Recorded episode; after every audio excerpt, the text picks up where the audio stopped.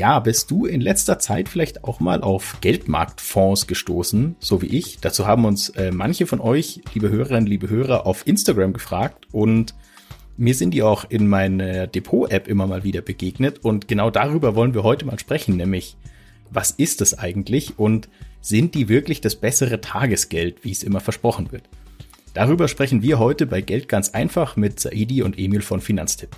Denn wir bei Finanztipp sind der Meinung, Finanzen kannst du selbst. Und wir zeigen dir wie. Ja, Saidi, jetzt äh, steigen ja ungefähr seit einem Jahr die Zinsen wieder. Das ist ja erstmal ganz cool. Ähm, ich kriege ja jetzt wieder Zinsen auf mein Tagesgeld oder auch auf mein Festgeld, teilweise auch schon ganz gute Zinsen. Aber jetzt ist die Inflation ja ziemlich oft trotzdem noch höher als äh, mein Zinssatz, den ich bekomme. Das heißt, mein Realzins ist negativ und ich mache eigentlich ein bisschen Minus, oder? Ja, also total. Ne? Jetzt ist ja schön, wenn man irgendwie so Tagesgeld sich jetzt vielleicht sogar neu zulegt und dann gibt's da irgendwie 3,x Prozent drauf. Klar, erstmal nur für einen gewissen Zeitraum, irgendwie vier oder sechs Monate, aber das ist ja schon mal eigentlich jetzt nach all den Jahren der Nullzinsen total ungewohnt, ne? Dass du irgendwie so, boah, sichere drei Prozent Zinsen, kann man sich erstmal freuen. Ja, liebe Leute, ne? Aber gleichzeitig sehen wir halt, ist, Inflation liegt immer noch bei Größenordnung sechs Prozent, ja, waren bis vor kurzem sieben, acht Prozent. Und ganz so schnell, glaube ich, wird die auch nicht runtergehen. Also bin jetzt auch kein, äh, kein habe da jetzt auch keine Glaskugel da, wo das da drin ist, aber also ist es ganz klar, die Zinsen liegen unterhalb der Inflation. Das heißt, wirklich wird das Geld halt nicht mehr, sondern ich kann am Ende des Tages halt davon nach einem, nach Ablauf eines Jahres weniger im Durchschnitt kaufen als mehr. Aber jetzt gibt's dazu ja eine vermeintliche Alternative, nämlich Geldmarktfonds, muss ich ehrlich sagen, äh, klingt erstmal ziemlich kompliziert. Die versprechen aber, sie sind einfach, lukrativ, stabil und flexibel. Das klingt ja nach dem absoluten Sweet Spot für ein Anlageprodukt. Aber was ist das eigentlich, Saidi? Also, was muss ich mir darunter vorstellen? Ich muss ehrlich sagen, ich habe davon überhaupt keine Ahnung. Ja, tatsächlich ist es auch nicht ganz so einfach. Aber grundsätzlich erstmal muss man sagen, Geldmarktfonds sind Fonds. Ja, die kannst du dir E-Mail in dein Depot, wo auch immer es ist, ganz normal reinkaufen, so wie jeden anderen ETF oder sonst irgendwas. Ne? Die haben eine ISIN und dann, und dann kaufst du die börsentäglich. Ja, ist eigentlich wie ein, e, erstmal wie ein ETF so gesehen. Kein großer Unterschied. Die kosten jetzt auch nicht so wahnsinnig viel. Ja, da liegen wir so bei der Kosten von 0,1 bis 0,3, vielleicht 0,4. Also irgendwie so ähnlich wie bei ETFs. Aber jetzt muss man sich überlegen, äh, äh, sich anschauen, was machen die? Das sind natürlich keine Aktienfonds oder sowas in Richtung. Das sind keine Aktien. Das wäre ja auch Wahnsinn, sondern die investieren in Geldmarktinstrumente. Ja, was kann man sich jetzt darunter vorstellen? Das sind also Wertpapiere, die da reingekauft werden, die am Geld, die den Geldmarkt abbilden. Das sind Wertpapiere mit kurzer Laufzeit. Man kann sich das so vorstellen wie so ein, hat das der eine oder andere schon mal gehört, wie so ein 60 oder 90 Tage Geld. Ne? Also das sind so, so Gelder, die laufen dann vielleicht mal 30 Tage, 60 Tage, 90 Tage und kriegt man Zinsen drauf. Oder es sind so Termingelder und Anleihen. Das ist, ändert, hört sich jetzt schon alles so an, wer sich ein bisschen auskennt, wie so ein Renten-ETF. Und genau das ist es auch. Also das ist eigentlich ein Rentenfonds, könnte man sagen, mit einer sehr kurzen Restlaufzeit, also maximal zwölf, äh, zwölf Monate. Und dadurch sind diese Papiere, die da drin sind, natürlich auch sehr sicher. Und übrigens sollten die auch immer nur, aller Regel, von Schuldnern, also von Institutionen, die die ausgeben, äh, rausgegeben werden, die eine erstklassige Bonität haben. Also in erster Linie Staaten mit einer sehr guten Bonität, also natürlich zum Beispiel von Deutschland oder auch Frankreich oder ähnliches, oder aber auch von Firmen, also quasi kurzlaufende Unternehmensanleihen, aber ebenfalls mit sehr guter Bonität. Denn das Ganze ist eben dafür gedacht, dass man da kurzfristig auf diesem Geldmarkt Geld parken kann. Das ist übrigens ursprünglich mal ein Instrument gewesen, so ganz ähnlich, ähnlich wie ETFs ursprünglich mal, das so für institutionelle Anleger gelegt war, äh, gedacht war. Ne? Also wenn eine Bank oder eine Pensionskasse oder irgend sowas mal kurz Geld parken sollte, dann sollte das in diesen Geldmarkt und auch gerne über einen Geldmarktfonds gehen und dann kann man das auch jederzeit wieder abholen.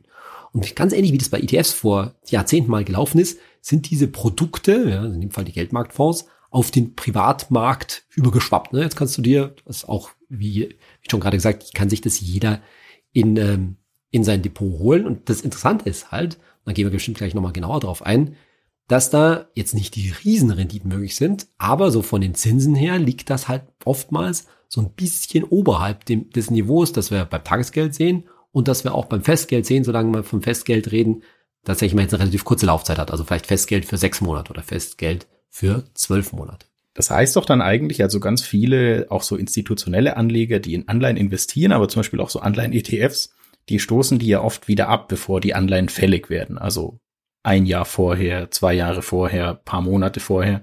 Und die landen dann quasi in diesen Geldmarktfonds oder wie? Also die kaufen die dann wahrscheinlich auf.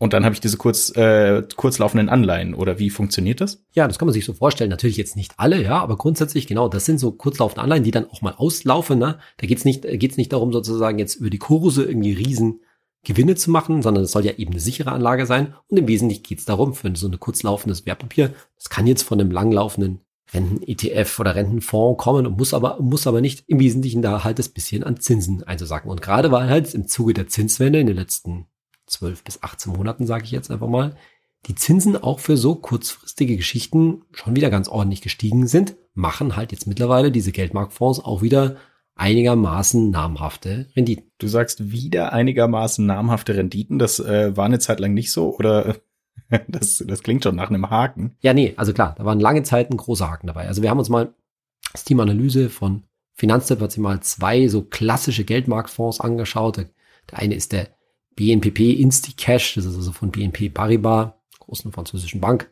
Einer, der ist 19 Milliarden Euro schwer oder auch noch ein anderer Klassiker, DWS Vorsorge Geldmarkt, der ist sogar noch viel älter, seit 1988 gibt es den Geldmarktfonds, hat so ungefähr 800 Millionen derzeit drin. Und wenn man sich das jetzt langfristig anschaut, dann sieht man zwar, dass einerseits diese Fonds ja tatsächlich so einen leichten Renditevorsprung gegenüber zum Beispiel Tagesgeld haben und das ist jetzt vor allen Dingen in den letzten Monaten auch wieder der Fall. Aber es gab halt auch eine lange Phase, jetzt so in den letzten Jahren, namentlich zum Beispiel 2021, 2022, da haben so Geldmarktfonds auch Verlust gemacht. Jetzt nicht dramatisch, nicht, dass man sich jetzt irgendwie so aus dem Aktienbereich kommt und denkt so, oh Gott, fünf oder zehn oder 20 Prozent Verlust oder sowas. Nee, nee, nee. Wir reden da von Verlusten von irgendwie so Größenordnung ein Prozent vielleicht mal, ja, oder auch 0,5 Prozent. Aber nochmal, wir reden hier eigentlich was, wir haben ja schon gesagt, ist das jetzt eigentlich ein Tagesgeldersatz, wo du total sicher sein willst, du willst kein Verlustrisiko eingehen und du erwartest eigentlich, dass du mal so vielleicht, ich sage jetzt irgendwas, ne, ein, zwei, drei Prozent Zinsen vielleicht bekommst.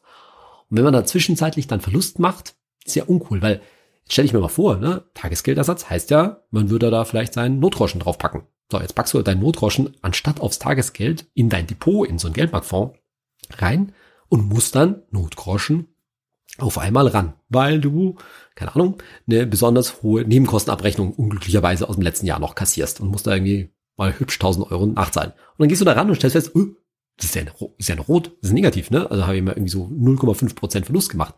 Das ist jetzt alles nicht das Drama, aber so ist es ja nicht gedacht. Das soll ja irgendwie so Notgroschen und diese ganzen Geschichten, das soll ja total sicher sein. Und da sieht man halt, wie, wie das 2021 und 2022 gelaufen ist, dass das nicht der Fall war. Und Jetzt wirst du Emil bestimmt nach dem, gleich nach dem Grund fragen. Jetzt nehme ich die Frage mal vorweg. Woran lag das? Ne, das ist relativ einfach gesagt. In den vor, ja, Wesentlichen vor dem Ukraine-Krieg kann man mal so vereinfacht etwas, äh, äh etwas sagen, ja. Da war das Zinsniveau wo? Naja, bei null oder bei minus 0,5 oder irgend sowas in Richtung. Und das haben natürlich auch diese Geldmarktfonds zu spüren bekommen. Das heißt, die Wertpapiere, die da drin waren, weil das ja so ganz sichere Sachen sind, da gab es keine 0,5 oder 1% drauf, sondern die haben halt nichts gemacht. Zum Teil mussten die quasi draufzahlen, dass sie diese Wertpapiere äh, kauf, äh, kaufen dürfen. So widersinnig das halt lang, aber das war halt die verrückte Situation, die wir vor ein paar Jahren ähm, noch hatten. Naja, und dann machst du praktisch, hast du keine Zinseinnahmen als Geldmarktfonds oder nur minimal, aber du kostet halt trotzdem noch was. Ne, die Dinge, wie ich schon gesagt habe, die Dinger kosten halt irgendwas zwischen 0,1 und 0,4 pro Jahr. Und wenn ich das dann abziehe, boah, und ich keine Zinsen kassiere, dann lande ich halt im Minus. Ja, und daher kommt das, dass wirklich seit langen Jahren diese Geldmarktfonds regelmäßig ja unterhalb, also im roten Bereich äh, lagen, dadurch ehrlich gesagt ganz wenig Sinn gemacht haben nur. Und jetzt ziehen die Zinsen dann wieder an und auf einmal reden alle, deswegen wir ja heute auch, reden alle von Geldmarktfonds. Das heißt ja aber auch, ich kann ja sozusagen jetzt bei meinem Tagesgeld habe ich ja so ein bisschen die Pain, ich krieg da meine Zinsen und die sind jetzt niedriger als die Inflation. Tut ja schon ein bisschen weh, aber ich kann ja bei dem Geldmarktfonds tatsächlich den unglücklichen Fall haben. Ich zahle ja da, also die Inflation trifft mich ja trotzdem. Jetzt sagen wir, ich habe 2000 Euro zurückgelegt und jetzt brauche ich die auf einmal für irgendeine Reparatur. Und jetzt sind ja meine 2000 Euro durch die Inflation sowieso schon weniger wert, egal ob Tagesgeld oder Geldmarktfonds. Die Inflation, die trifft mich ja überall und jetzt mache ich vielleicht noch zwei Prozent Verlust, dann äh, bin ich eigentlich doppelt bestraft worden, oder? Also ich habe da echt ein Risiko, dass ich einen tatsächlichen unnötigen Verlust mache, oder? Genau, also in absoluten Zahlen hält sich dieses Risiko schon in Grenzen. Aber wir wollen jetzt nicht so tun, als ob das irgendwie so eine super riskante Anlage ist, wo die dann total durch, durch den Boden geht. Ne? Also das, das ist nun auch nicht der Fall. Aber es ist halt irgendwie total ärgerlich, ne? Also du, so gefühlt, du legst halt, kann halt passieren, du legst, ich sag jetzt irgendwas, 1000 Euro an und kriegst 950 Euro raus. So. Und die fünf, ich wette mit dir, die 50 Euro, die ärgern dich einfach. Ja, also, wie du gerade gesagt hast, ist komplett unnötig. Und auf dem Tagesgeld wäre das halt nicht passiert. Da wären in den letzten Jahren, wären zumindest mal die 1000 Euro oder, äh, weiß ich nicht, 1010 Euro dabei, dabei, dabei rauskommen. Nicht, dass es um die Zehner geht, aber das macht halt auch so ein Gefühl. Und ich kann das übrigens auch aus persönlicher Erfahrung total nachvollziehen, weil dass so Geldmarktfonds runtergehen in so einer Phase, das ist auch nichts Neues. Das gab es schon mal in der Vergangenheit, das haben wir uns auch angeschaut, nämlich zu Zeiten der letzten Finanzkrise, ne? so 2008, 2009 rum. Und da war ich auch selber dabei. Hatte ich einen Teil meiner damals sicheren Geldanlage, ja, das war jetzt nicht wahnsinnig viel, aber immerhin, ja, es waren schon ein paar tausend Euro, hatte ich in Geldmarktfonds drin. Und dann gucke ich da in mein Depot rein, das weiß ich noch ganz genau, Herbst 2008, ja, schön hier alles Drama, Aktienfonds tiefrot. Und dann denkst du, ja, ist wenigstens dein sicheres Zeug. Doch, ja, denkst du. Selbst das war in Mitleidenschaft gezogen, zum Beispiel deshalb, weil dieser Geldmarkt so, ja, man könnte sagen, so quasi ausgetrocknet war. Warum? Weil die ganzen Banken sich zu der Zeit dann in der großen Bankenkrise total misstraut haben. Es hat also keiner mehr dem anderen Geld leihen müssen äh, wollen und deswegen hast du quasi noch draufgezahlt. Ja, so, so dramatisch waren damals die, die Verwerfungen. Ich habe damals auch keine großen Verluste gemacht und das hat sich dann auch irgendwann wieder erholt. Aber tatsächlich war meine Konsequenz daraus, hey, da habe ich keinen Bock drauf. Ja, also das ist jetzt wirklich das Geld war wirklich so total sicher, es waren 3000 Euro, das weiß ich noch genau, ähm, war total sicher äh, äh, gedacht, ja, das hole ich da runter und, park, und schmeiße es rüber auf ein, auf ein Tagesgeld. Das war für mich dann die logische Konsequenz. Das war ehrlich gesagt eine meiner ersten und wahrscheinlich glaube ich auch fast die einzige Konsequenz, die ich aus der Finanzkrise gezogen habe. Und vor allem doppelt ärgerlich, weil ich glaube, du hättest mit einem Tagesgeld damals doch sogar Plus gemacht, oder? Also nicht Plus gemacht, aber du hättest Zinsen bekommen. Genau, also das war damals auch, muss ich auch ganz ehrlich sagen, von meiner Seite so quasi ja, ich habe es halt nicht als Spekulation gesehen. Das war halt so die Erfahrung, die man hatte. Ja, beim Tagesgeld gibt es ein bisschen mehr Zinsen als so beim, äh, Entschuldigung, beim, bei den Geldmarktfonds gibt es ein bisschen mehr Zinsen als beim Tagesgeld. Also kann ich doch auf den Geldmarktfonds auch schmeißen. Ja, und dann stellt es auf einmal fest, es ist nicht wert. Und jetzt kommen wir eigentlich schon zum Kern der Aussage. Dafür, dass ich dann da, ich weiß es nicht mehr, vielleicht zwei, drei Jahre mal 0,2, 0,3 Prozent mehr Zinsen kassiert habe, habe ich mir natürlich sofort gedacht, das ist überhaupt nicht wert. Das ist die paar Euro, das ist total lächerlich, ja. Ich will, dass mein Notgroschen, mein sicher angelegtes Geld auch wirklich sicher ist. Und deswegen tue ich es natürlich damals auf eine, äh, auf eine sichere deutsche Bank, natürlich auch gleich deutsche Bank, genau, äh, äh genommen, ja, wo nichts passiert, äh, wo nichts passieren kann, weil auf so, selbst so Mini-Verluste habe ich bei dem Teil des Portfolios überhaupt keinen Bock. Und vor allem, ich finde auch so vom, vom Mindset her ist ja tatsächlich das Ding, also wenn ich jetzt beim Tagesgeld Notgroschen, wenn die Inflation da so, ich sag mal, Stück für Stück davon wegknabbert, das ist natürlich super ärgerlich, aber man man sieht es ja nicht so richtig. Also ich habe ja, ich sehe, ich meine, ich mein Depot auf und sehe, die Inflation hat mich jetzt 20 Euro gekostet. Aber wenn ich so Verluste mache wie vorhin, ich habe jetzt statt 1000 nur noch 950, wenn ich das so sehe, ich finde, das tut viel, viel mehr weh. Also war das bei dir damals auch so, dass du, dass dich das viel mehr trifft als so ein Inflationsverlust, der ja immer ein bisschen so eine, ich sag mal, so ein gefühlter Verlust ist, den man gar nicht so exakt benennen kann? Ja, ich glaube, das ist natürlich ganz viel Psychologie wiederum. Ja, das war auch damals natürlich keine hohen Verluste, die ich da äh, äh getragen habe. Ich habe Gott sei Dank dann auch noch ein bisschen gewartet und dann haben sich die Geldmarktfonds auch wieder ein bisschen erholt. Ja, wahrscheinlich habe ich am Ende irgendwie, weiß ich nicht, 20 Euro Verlust gemacht. Ja, aber irgendwie ärgert dich das äh, total. Und die größere Gefahr, die du gerade angesprochen hast, ist, wenn man das jetzt weiterdenkt, ne, wenn man jetzt seinen Notgroschen da parkt, und Notgroschen heißt ja Notgroschen, da sollen ja, liebe Hörerinnen, liebe Hörer, das wirst du wissen, ja, mindestens als Angestellte, Angestellter zwei bis drei Netto-Monatsgelder dauerhaft bleiben und vielleicht sogar bis zu sechs. Also da liegen dein Leben lang hoffentlich immer paar tausend Euro rum. So, und da knabbert die Inflation über die Jahrzehnte natürlich ordentlich dran. Also Leo äh, hat Emil natürlich total, äh, total recht an der Stelle. Ja? Aber anders, auf der anderen Seite sind wir halt da in einem Bereich, wo ich sage, das braucht's halt nicht. Klar ist es so, dass diese tollen Zinsen, die jetzt heute versprochen werden, drei Prozent, 3,x Prozent aufs, äh, aufs Tagesgeld.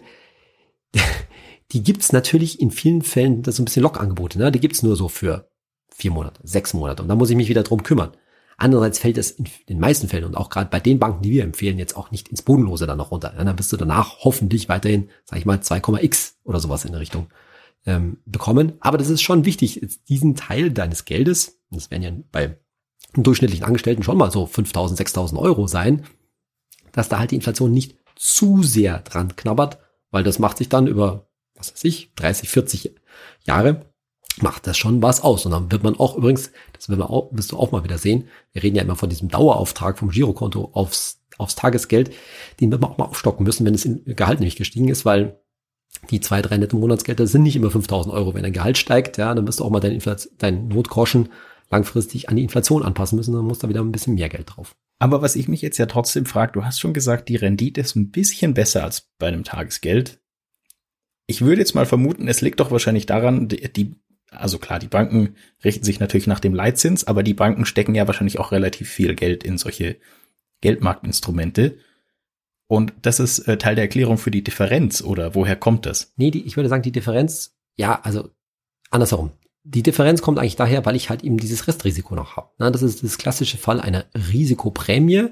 Ja, die Differenz liegt ein bisschen mehr darum, dass ich sozusagen direkt am Kapitalmarkt beteiligt bin, damit die Rendite direkt abschöpfe, aber gleichzeitig die Sicherheit eines Mittelsmanns, nämlich in dem Fall einer Bank, die mir ein Tagesgeldkonto anbietet, nicht habe. Ja, muss man auch ganz deutlich sagen, auf so einem Geldmarktfonds gibt es natürlich keine Einlagensicherung. Nicht wie beim Tagesgeld und wie beim Festgeld. Also, ja, aber gleichzeitig muss man natürlich auch sagen, ist wieder die Sicherheit eines Fonds, weil das Geld natürlich auf X Geldmarktpapiere verteilt ist. Ja? Also selbst wenn jetzt da tatsächlich, das ist schon Worst Case, ja, so ein guter Schuldner, egal ob es ein Staat oder ein Unternehmen jetzt aus, äh, ausfällt, dann wirkt sich das auf mein Gesamtportfolio wahrscheinlich nur sehr gering aus. Ja, die sind auf jeden Fall auch besichert. Also es ist, ist es nicht äh, vergleichbar. Aber dafür, dass ich da so ein Restrisiko trage, de, daher kommt es halt, dass ich da so ein bisschen mehr Zinsen kassiere.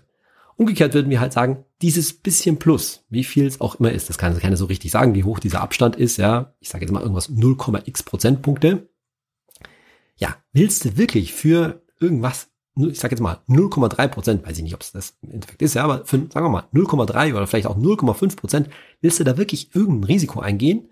Und wir sagen halt bei Finanzstep, nee, da gehst du lieber, und das ist natürlich auch der Witz, zu einer ganz sicheren Bank, weil auch das, was wir empfehlen im Bereich Tagesgeld, auch im Bereich Festgeld, sind ja Banken aus sicheren Ländern, wo du dich auf die Einlagensicherung wirklich voll verlassen hast. Also Deutschland, Niederlande, Schweden und so weiter. Österreich gehört auch dazu.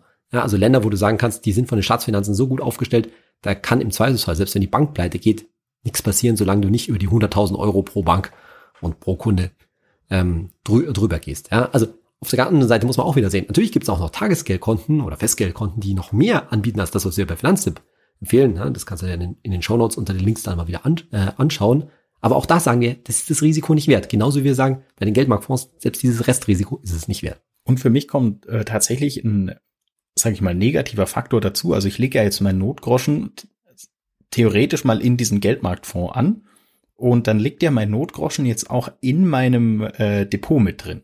Also wenn ich jetzt in meine Depot-App reinschaue, liegt der in meiner Depot-App mit drin. Und ich sag mal, wenn ich jetzt äh, irgendwie so eine Neigung habe, da ein bisschen mehr ins Risiko zu, zu, gehen, es soll Leute geben, die das tun. Tatsächlich, ja. Wir. Ähnlichkeiten nicht, mit real existierenden Personen sind rein zufällig, dann könnte ich natürlich den Fehler machen, ähm, dass ich jetzt sage, oh, das ist jetzt eine super Gelegenheit. Apple-Aktien stehen gerade so gut wie nie und jetzt ähm, nehme ich meinen Notgroschen. Notgroschen und investiere in den Apple-Aktien und danach geht's erstmal richtig nach unten. Klar, also wenn man sozusagen diese Veranlagung hat und wie gesagt, ja, anwesende Personen sollen sich jetzt nicht äh, angesprochen fühlen, dann ist es sicherlich eine gewisse Gefahr und da muss man sich quasi vor sich selbst schützen und da bin ich halt wieder bei meinem Viertöpfe-Prinzip zu sagen, nee, da trenn lieber mal das, den, das Depot, die langfristigen Vermögensaufbau von deinem Notgroschen. Andererseits, das muss man jetzt schon auch sagen, für so einen Geldmarktfonds ist der natürlich schon ziemlich bequem. Wenn das alles funktioniert, gerade in so einer Phase von steigenden Zinsen oder sagen wir mal längerfristig ganz guten Zinsen, hast du nicht den Hassle, den du schon bei einem Tagesgeld manchmal hast, dass halt leider manche Banken dann auf einmal den Zins bei einem Tagesgeldkonto ordentlich nach unten nehmen, weil aus welchen Gründen auch, weil die jetzt keine Gelder mehr einsammeln wollen oder weil die ihre Zinsen woanders ausgeben wollen, wie auch immer, ja. Und da muss man halt schon immer mit so einem halben Auge drauf schauen. Das ist ja für mich auch so ein Teil von einem Jahrescheck, dass man einmal schaut, hey, ist das noch, passt das noch alles mit meinem Tagesgeld oder muss ich mal wieder das Tagesgeld wechseln? Tagesgeldwechsel ist jetzt auch kein Riesending, aber es ist halt, wenn wir unseren Podcast anschauen, ja, Geld ganz einfach ist nicht so ganz einfach. Und da ist ein Geldmarktfonds, das, das muss man jetzt tatsächlich ehrlich sagen, schon bequem. Solange das alles funktioniert, ja, und man eben dieses Risiko nicht hat, dass es zwischendrin auch mal, mal äh, rund, äh, runtergeht, ist das sehr bequem. Da muss ich mich nie drum kümmern, weil der folgt natürlich immer dem allgemeinen Zins, den es halt gerade am Geldmarkt, am Anlagenmarkt gibt. Und da brauche ich sozusagen nicht immer den Fonds wechseln, beziehungsweise nicht immer den, ähm, nicht mehr das Tagesgeld äh, wechseln. Also das wäre schon ein Argument für Leute, die eben disziplinierter sind als äh, anwesende Podcast-Hosts. Äh, ähm, zu sagen, ja, ich leg mir dann meinen Notgroschen zusammen äh, mit meinem äh, Aktien-ETF auf ein Depot und dann weiß ich, das ist der Notgroschen und das ist der, das ist der Aktien-ETF, aber man hat halt immer so ein gewisses Restrisiko dabei. Und man hat auch wirklich nicht diese Dilemma-Frage, da habe ich äh, letztens mit unserem Kollegen Jonas länger drüber geredet, diese Dilemma-Frage, jetzt hat man ja auch die, sag ich mal, die immer steigenden Tagesgeldzinsen und man fragt sich ja dann immer irgendwann, wenn man jetzt zum Beispiel nicht bei so einem bei so einem Portal ist wie Weltsparen, wo quasi der von den angebotenen äh, Konten der Wechsel zu einem anderen relativ easy ist, wenn ich quasi ein neues Konto eröffnen müsste, fragt man sich dann ja auch immer, okay, bei wie viel Prozentpunkten Unterschied ist es den Zeitaufwand jetzt wert, dieses ganze Identverfahren zu machen und diesen ganzen Kram äh, zu regeln, das Geld dann dahin zu überweisen, das andere zu kündigen. Das dauert ja auch alles ein bisschen, man muss sich auch wieder eine Bank raussuchen und so weiter.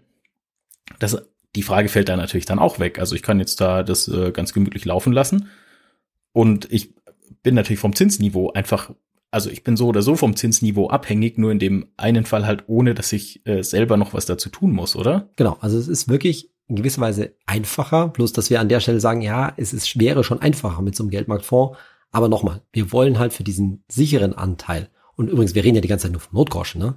Also man kann sich auch leicht vorstellen, dass jemand eine größere Anlagesumme hat, sagen wir ein paar 10.000 Euro, aber die natürlich nicht alles um Gottes Willen in Aktien-ETF steckt, sondern ganz klassisch, wie Finanzwelt auch sagt, nee, also jenseits meines Notgroschens, und so mache ich es ja übrigens selbst auch, ja, halte ich nochmal ordentlich was auf dem Tagesgeld einfach als stabilisierende Variante. Bei mir ist es ja auch so. Ich habe ungefähr irgendwas zwischen 20 und 25 Prozent von meinem Geld auf dem Tagesgeld liegen. Das ist natürlich erheblich mehr, als was ich als Notgroschen ähm, bräuchte. Und genau, da macht es dann halt schon einen Unterschied.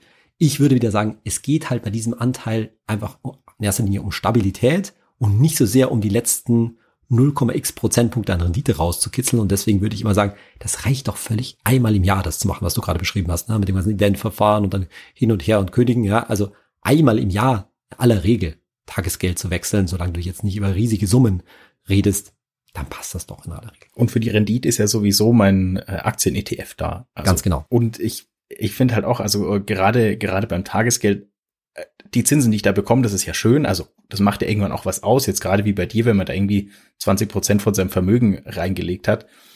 Aber ich denke mal, wenn man jetzt vernünftig anlegt und über eine lange Zeit in den ETF investiert, ob ich jetzt auf mein Tagesgeld 2,2 oder 2,8 Prozent äh, kriege, das macht am Ende, wenn ich in Rente gehe, wahrscheinlich nicht den großen Unterschied, den äh, im Vergleich mein Aktien-ETF macht, oder? Das ist wahrscheinlich vernachlässigbar. Absolut. Klar, es macht was aus, wenn du jetzt, sage ich mal, über ein paar Jahre da das Eigenkapital für deine Immobilie packen musst. Ja, weil du sagst, das kann ich nicht in Aktien-ETF äh, packen, sondern das muss ich jetzt halt wirklich jederzeit verfügbar auf dem Tagesgeld haben. Allein schon, weil ich nicht weiß, wo ich als nächstes zuschlage, ob jetzt diesen Herbst das richtige Angebot kommt oder es doch noch zwei Jahre, äh, zwei Jahre dauert.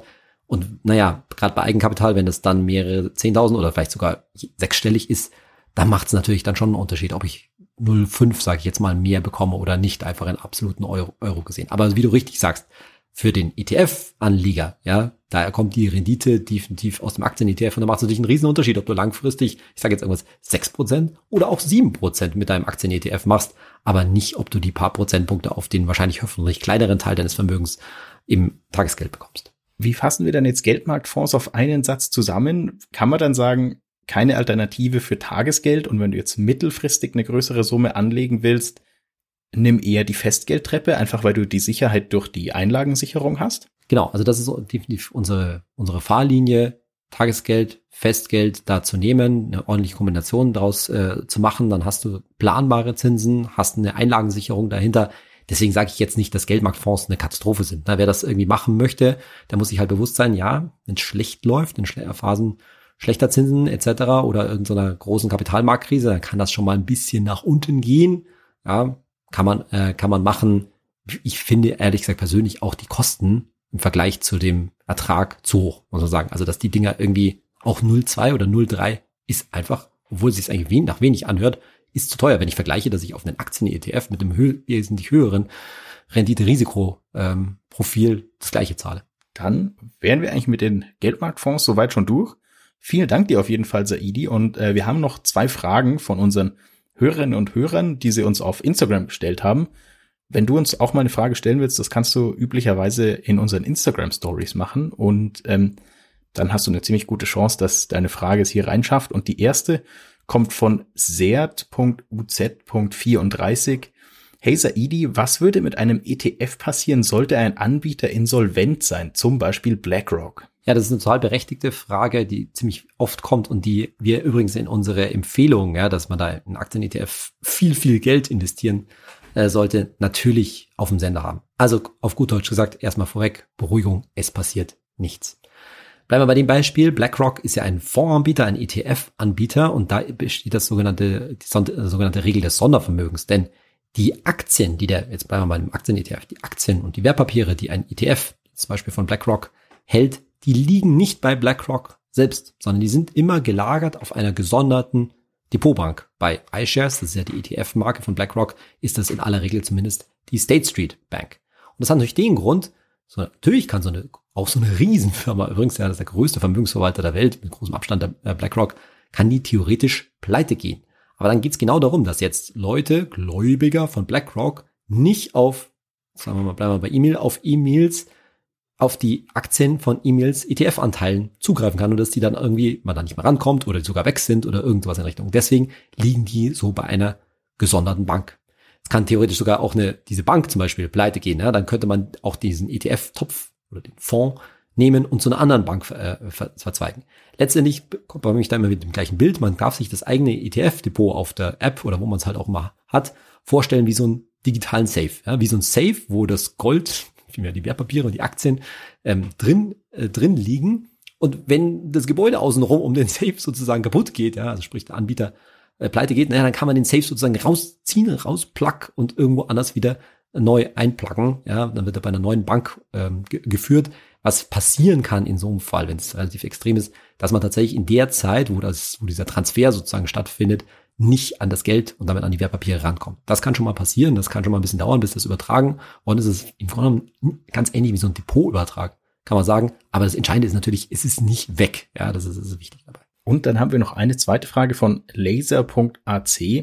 Hey Saidi, was sind die fünf wichtigsten Tipps als junger ETF-Sparplananleger? Fünf. Okay, fangen wir mal an. Eins, anfangen. Nicht so lange überlegen, überhaupt anfangen, weil die Zeit arbeitet für dich.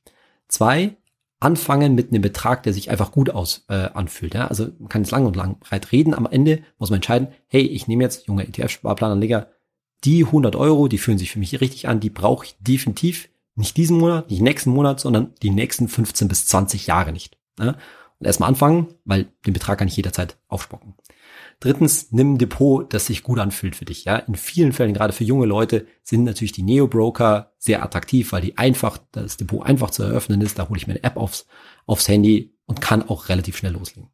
Vierter Punkt, ebenfalls nicht verkünsteln, ein ETF. Ein Welt-ETF, so wie wir ihn bei Finanztipp empfehlen. Es reicht völlig. Da muss man auch nicht wahnsinnig lange überlegen, welchen man da nimmt, weil die sind vom, von der Rendite her, von der Entwicklung her nicht so unterschiedlich. Ja, einfach mal einen nehmen und damit anfangen. Ob du dann noch weitere ETFs dazu nimmst, das kannst du später immer noch scheiden.